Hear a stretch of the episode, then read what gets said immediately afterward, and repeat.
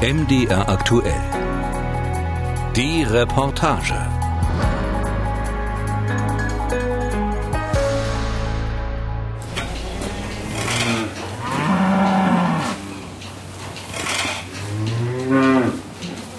Morgens um 8 im Stall von Reiko Wöllert. Frühstückszeit für fünf Kühe, 35 Ziegen und 10 Schweine. Also das ist hier ein Heu, was wir selber gemacht haben. Im Grunde sieht es aus wie, wie eine frische Wiese, so ist es grün. Man hat die ganzen Blättchen hier drin, die Blüten. Das ist also Top-Futter.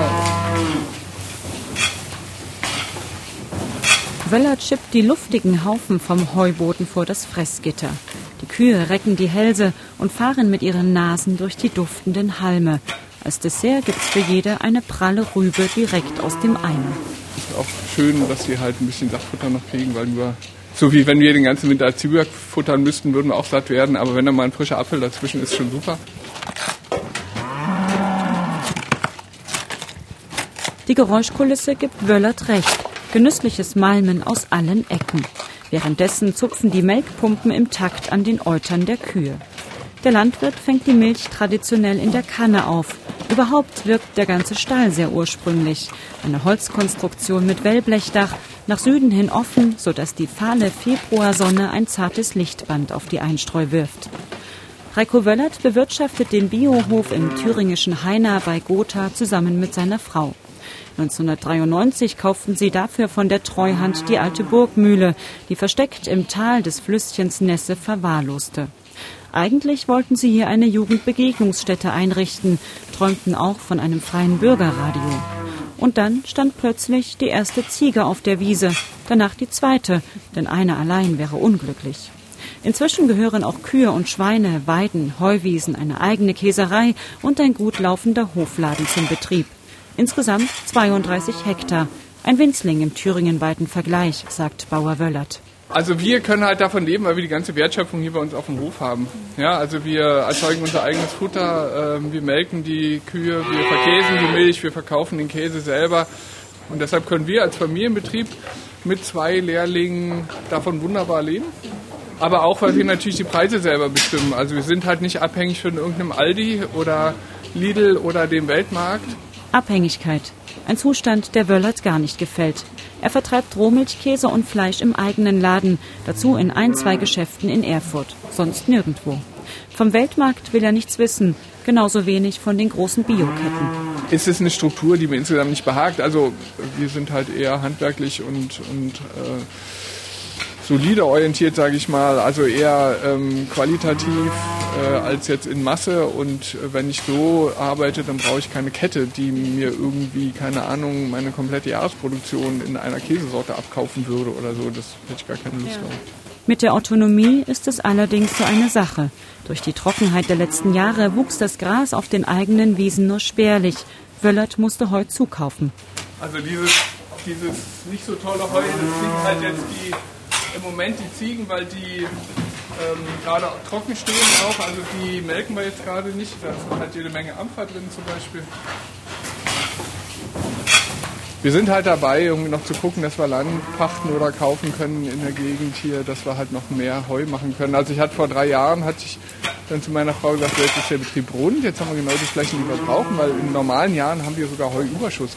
Ja, und dann kam ein trockenes Jahr und noch ein trockenes Jahr da müssen wir uns auch betrieblich darauf einstellen. Da müssen wir halt einfach schauen, dass wir noch Fläche dazu kriegen, damit wir wirklich unser eigenes Heu machen können oder vielleicht noch Acker dazu kriegen, dass wir Luzerne anbauen können. Ähm, da müssen wir einfach darauf reagieren.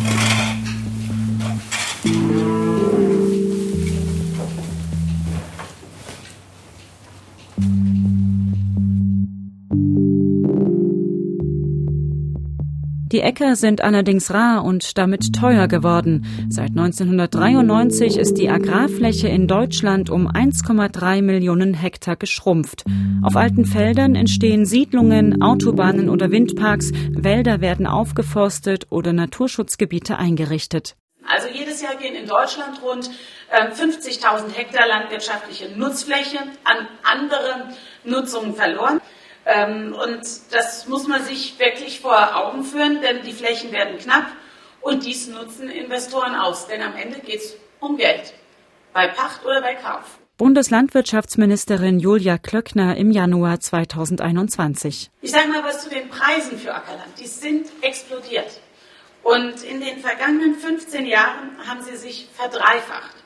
Und bei den Pachten ist es ähnlich. Landwirte können diese Preise oft überhaupt nicht mehr zahlen. Wir sind gerade in den neuen Bundesländern, in den ostdeutschen Bundesländern. Und für, für junge Landwirte ist es schier unerreichbar, äh, wenn man sich anschaut, wenn sie einen Betrieb erwerben wollen, erweitern wollen, ähm, dass, dass kaum eine Ernte überhaupt das reinbringt, wie die Pachtkosten durch die Decke gehen. Es war um das Jahr 2007 herum, als der landwirtschaftliche Bodenmarkt plötzlich massiv in Bewegung geriet. Mit der Finanzkrise flüchtete man vermehrt in Sachwerte. Agrarflächen wurden in Zeiten niedriger Zinsen zur beständigen und gewinnversprechenden Kapitalanlage. In den neuen Bundesländern stiegen die Kaufpreise zwischen 2009 und 2019 folglich um 174 Prozent, in Thüringen um 125 Prozent, wenn der Graf zuletzt auch etwas abflachte. Ein Hektar kostet hier aktuell um die 12.000 Euro. Parallel klettern die Pachtpreise in die Höhe. Wer ist schuld an der Entwicklung? Der Fingerzeig geht häufig in eine Richtung. Große Investoren aus anderen Branchen.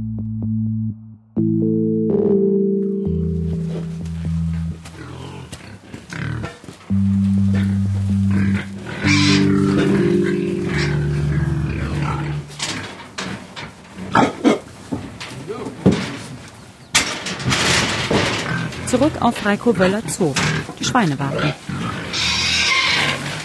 Schweine haben wir vor Dingen, weil wir die Molke, bei uns ja ganz viel Molke anfällt. Und äh, also aus 10 Litern, bei 10 Liter Milch sind es ja dann am Ende 9 Liter Molke, die übrig bleiben.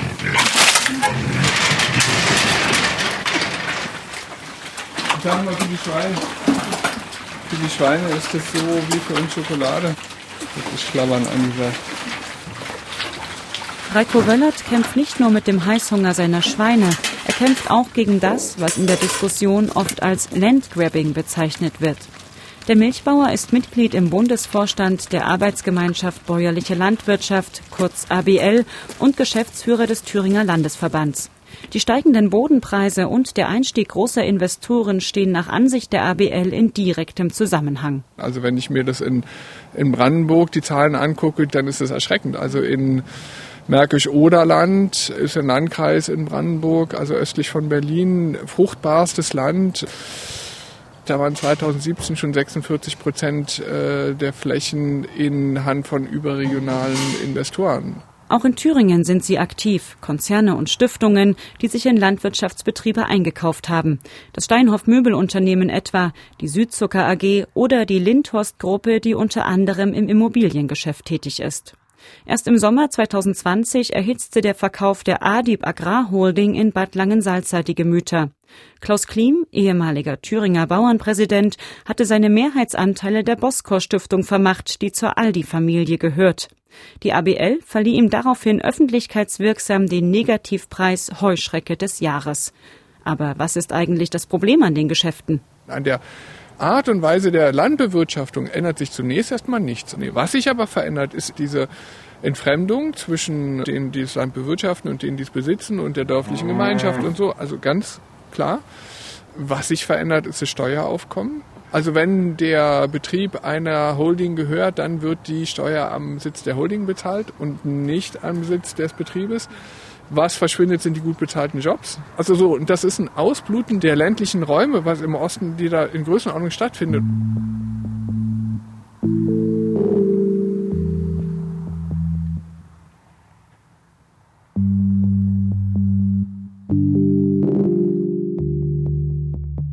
Für Andreas Tietz ist die Sache nicht so klar. Er ist der Mann, an dem niemand vorbeikommt, der sich mit dem deutschen Bodenmarkt beschäftigt. Der Wissenschaftler erforscht am bundeseigenen Thünen-Institut in Braunschweig, wer Betriebe und Äcker besitzt, wer sie kauft und was das für Folgen hat. Nur viel ist gar nicht bekannt. Eigentum, Grundeigentum wird in Deutschland nicht statistisch erfasst.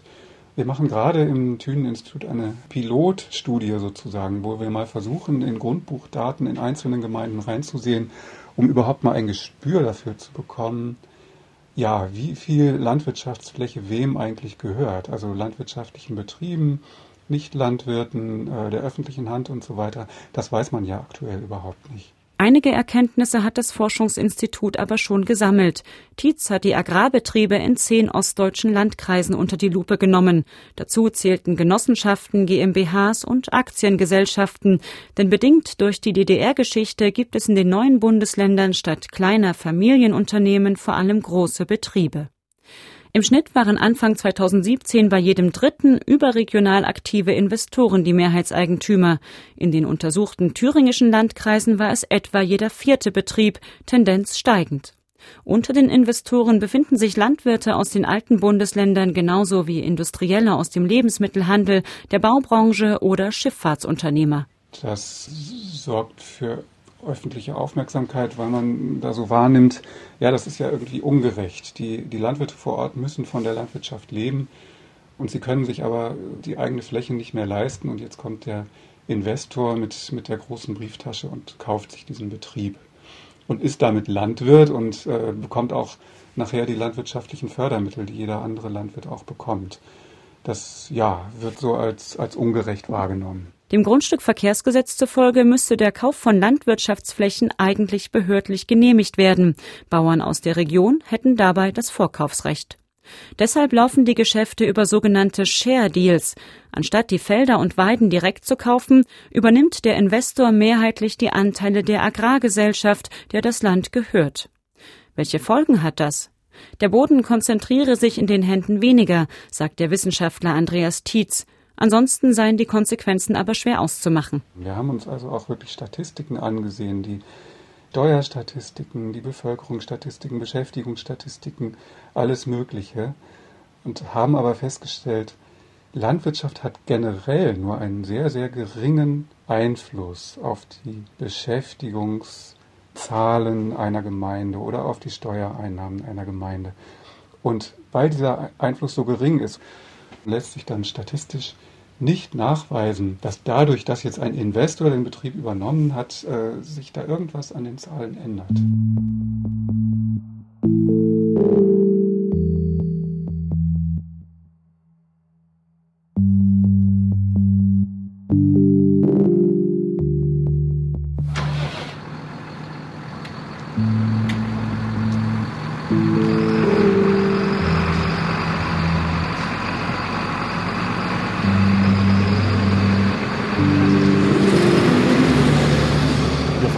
Gerade Getreide.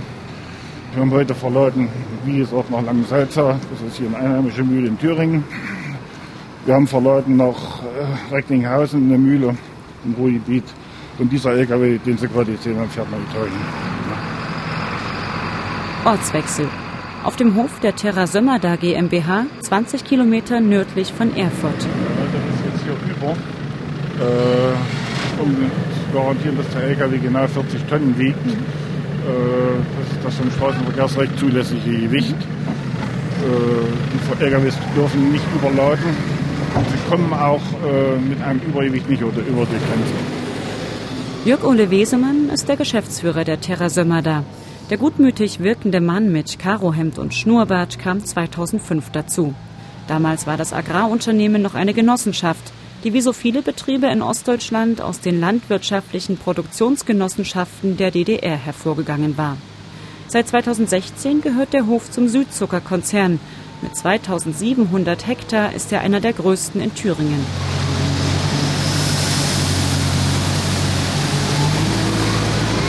Das ist dieses Lager, was ich vorhin schon gesagt habe. Hier können wir in diesem Lager auf jeder Seite 3500 Tonnen Weizen lagern.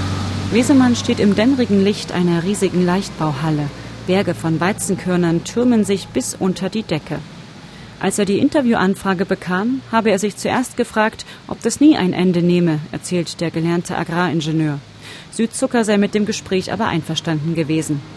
Damals, als die Mannheimer Unternehmensgruppe die Anteile der gut 40 Gesellschafter aus Sömmerda für fast 30 Millionen Euro übernahm, ging ein Aufschrei durch Thüringen.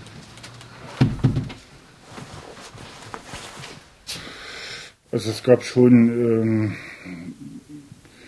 gab schon Diskussionen in der Region, gerade auch in, in, in der Landwirtschaft hier im Landkreis Sommerda und äh, ich sage mal so auch in Thüringen, ähm, weil es ja auch einer der ersten äh, Betriebskäufe war durch einen größeren Investor in der Geschichte. Wir haben relativ schnell die Kontakte gesucht zu den Nachbarbetrieben hier im, im Landkreis Sommerda und haben eigentlich von vornherein klargestellt, dass wir hier nicht losgezogen sind, um weiteres Land zu erwerben, zu kaufen und zu pachten. Aber wir werden uns nicht in die Landgeschäfte in anderen Fluren und in den Bereichen anderer Betriebe einmischen. Trotzdem gab es Proteste. Einige Demonstranten versammelten sich auf den Feldern des Ackerbaubetriebs. Sie sprachen von Landraub und pflanzten als Zeichen ihres Unmuts Apfelbäumchen. Unter ihnen auch der Biobauer Wöllert. Damals habe ich das Wort, naja, Ökoterroristen gebraucht. Ja. Heute muss man sagen, ähm, wie gesagt, jeder kann in diesem Staat seine Meinung äußern. Ja. Und heute bin ich der Meinung, man sollte eher miteinander reden, vielleicht vorher. Und nicht solche, solche Maßnahmen braucht keiner. Manchmal verstehe er die ganze Aufregung nicht, sagt Wesemann. Die Terra Sömmerda sei ein ganz normaler Betrieb. Dann zählt er auf. Man habe seit dem Verkauf niemanden entlassen. Man bilde aus, halte engen Kontakt zur Gemeinde, kümmere sich um das Wegenetz, ums Schneeräumen, um Feldhamster und Flussufer, stelle Landflächen für Umweltmaßnahmen zur Verfügung. Überdies sei die Südzucker AG schon seit dem 19. Jahrhundert in der Landwirtschaft aktiv. Aber die Angst der kleinen Bauern, die sich keine Ackerflächen mehr leisten können, kann er die nachvollziehen? Wesemann holt aus. Ich denke erst einmal grundsätzlich, dass das Thema Landverkauf von privat oder von öffentlicher Hand zunehmen wird. Ja, wir erleben das täglich eigentlich hier, dass uns Land zum Kauf angeboten wird. Äh, wer sollte Land kaufen? Ich habe kein Problem, wenn kleinere Landwirte Land kaufen können. Ja? Jeder kann in diesem Land mit seinem Eigentum machen, was er will. Ja? Ja, meiner Meinung nach sind die Preise viel zu hoch. Und dann ist eben die Gefahr recht groß, dass gerade in dieser Niedrigzinsphase dann auch Firmen kommen, die außerhalb der Landwirtschaft stehen und dann sich äh, in Ackerland einkaufen und das als Geldanlage nutzen. Das wäre der, völlig der verkehrte Weg. So, also meiner Meinung nach sollten die Landwirtschaftsbetriebe in der Region kaufen können. Und erst wenn die nicht mehr können oder nicht mehr wollen, dann sollten andere zum Zuge kommen. Dann redet er weiter und spricht die Rolle der öffentlichen Institutionen an, unter anderem die der Bodenverwertungs- und Verwaltungsgesellschaft, die in den 90er Jahren die Privatisierung der ehemals volkseigenen Flächen im Osten in die Hand nahm. Und Preistreiber sind nicht die Heuschrecken. Preistreiber sage ich Ihnen ganz eindeutig und deutlich hier rein, sind solche Verpächter wie die Kirche und auch die BVVG, also sprich die Treuhand. Ja. Wird zum Höchstgebot verkauft oder verpachtet. So wie es, ich rede Deutsch mit Ihnen, ich, ich bin ehrlich und so ist es.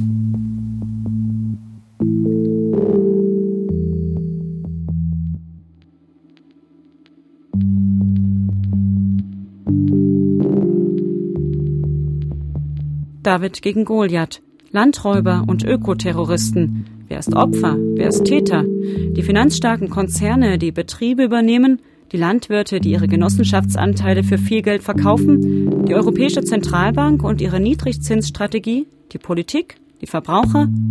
Sind die Kleinen die Guten und die Großen die Bösen? Oder zeigt sich im Konflikt um Flächenkonzentration und steigende Bodenpreise nicht ein systemisches Problem des Kapitalismus? Die Sache ist hochkomplex, die Rollen verschwimmen. Wir äh, sehen ganz klar die Notwendigkeit, äh, unsere Agrarstruktur zu schützen. Für mich sind das ähm, zu bewirtschaftende Fläche und keine Spekulationsobjekte. Benjamin Emanuel Hoff, Chef der Thüringer Staatskanzlei und Minister für Infrastruktur und Landwirtschaft. Er stellte im März den ersten Agrarstrukturbericht des Landes vor. Die Modernisierung des Boden- und des Pachtrechts, da sind wir bei dem, was auch in anderen Ländern unter Agrarstrukturgesetz diskutiert wurde, ist dabei ein Aspekt. Hier geht es darum, dass wir mehr Transparenz herstellen, um Konzentrationsprozesse äh, einzudämmen und insbesondere auch Beiträge dazu zu leisten, den extremen Preisanstieg zu stoppen. Das werden wir nicht in Thüringen allein schaffen, aber ähm, es ist uns wichtig. Diese sogenannten Agrarstrukturgesetze liegen in den ostdeutschen Ländern teilweise schon seit Jahren in der Schublade. Sie sollen zum Beispiel weitere Landkäufe verhindern, wenn ein Agrarunternehmen eine übermächtige Stellung innehat. Außerdem könnten Schwellen für Kaufpreise festgelegt und sogenannte Share Deals, also indirekter Landerwerb, anzeigepflichtig werden. Im November 2020 hatte Sachsen-Anhalt als erstes Bundesland einen entsprechenden Entwurf vorgelegt, der Anfang 2021 erneut gescheitert ist, unter anderem am Widerstand des Bauernverbandes. Das geplante Gesetz würde die Entwicklung der Betriebe blockieren, hieß es. Finanzkräftige Investitionen seien mehr Chance als Risiko. Juristen fanden außerdem schwerwiegende rechtliche Mängel. Schließlich würde ein solches Gesetz tief in die Vertragsfreiheit der Bürger eingreifen. Auch in Thüringen rechnet Benjamin Immanuel Hoff mit Hürden. Ich will ganz deutlich sagen, dass wir uns hier auf einem wirklich verminten Feld bewegen. Es hat äh, bis auf Baden-Württemberg in einer völlig anderen Situation in den vergangenen Jahren in Brandenburg, Sachsen-Anhalt, äh, Mecklenburg-Vorpommern immer wieder Versuche für ein Agrarstrukturgesetz als ein hauptsächliches Bodenrecht gegeben, äh, für die es in der Regel keine gesellschaftliche oder politische äh, Mehrheit gegeben hat. Er führt es genauer aus. Es gibt ein historisches Gedächtnis von Bürgerinnen und Bürgern. Und es gibt Pfadabhängigkeiten auch politischer Entscheidungen. Und wenn der Verdacht entsteht, dass wir als Staat in das Bodenrecht eingreifen wollen, stellen bäuerliche Betriebe, stellen landwirtschaftliche Unternehmen sofort die Frage, worum geht es hier? Weil wir leben davon, dass wir am Ende einer beruflichen Tätigkeit unseren Betrieb an Nachfolger übergeben. Und wenn ihr versucht, durch entsprechende Preishemmungsinstrumente uns die Möglichkeit äh, zu nehmen, hier entsprechend auch unseren Altersruhestand finanzieren zu können, dann haben wir ein Problem. Vor der nächsten Landtagswahl wird es deshalb kein Agrarstrukturgesetz für Thüringen mehr geben, sagt Hoff. Danach wolle man es wieder versuchen, wenn die rot-rot-grüne Regierung denn fortbestehe. Andreas Tietz vom Thünen-Institut hält die geplanten Neuregelungen ohnehin nur für bedingt wirksam. Sie seien notwendig, um Transparenz über den Kauf von Kapitalanteilen herzustellen. Aber wenn das eigentliche Problem ist, dass Landwirtschaftsfläche so teuer geworden ist, dann lässt sich dieses Problem nicht mit Agrarstrukturgesetzen regeln. Die Europäische Union hingegen könnte etwas bewirken, wenn sie sich von ihren flächenabhängigen Direktzahlungen verabschieden würde. Absehbar ist das nicht. Dann muss man sagen, ja, die Europäische Zentralbank wird irgendwann wieder die Zinsen erhöhen und damit wird die Aufmerksamkeit auf Fläche als Investitionsobjekt dann irgendwann vielleicht auch mal wieder etwas geringer werden. Da hat der Staat kaum Möglichkeiten gegenzuarbeiten, egal mit welchen Regeln äh, er das versucht.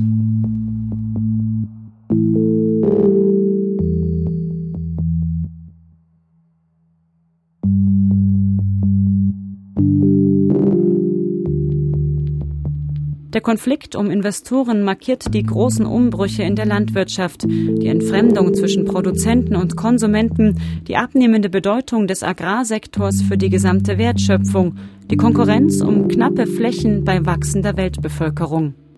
Einen neuen Weg einschlagen? Schwierig, aber nicht unmöglich.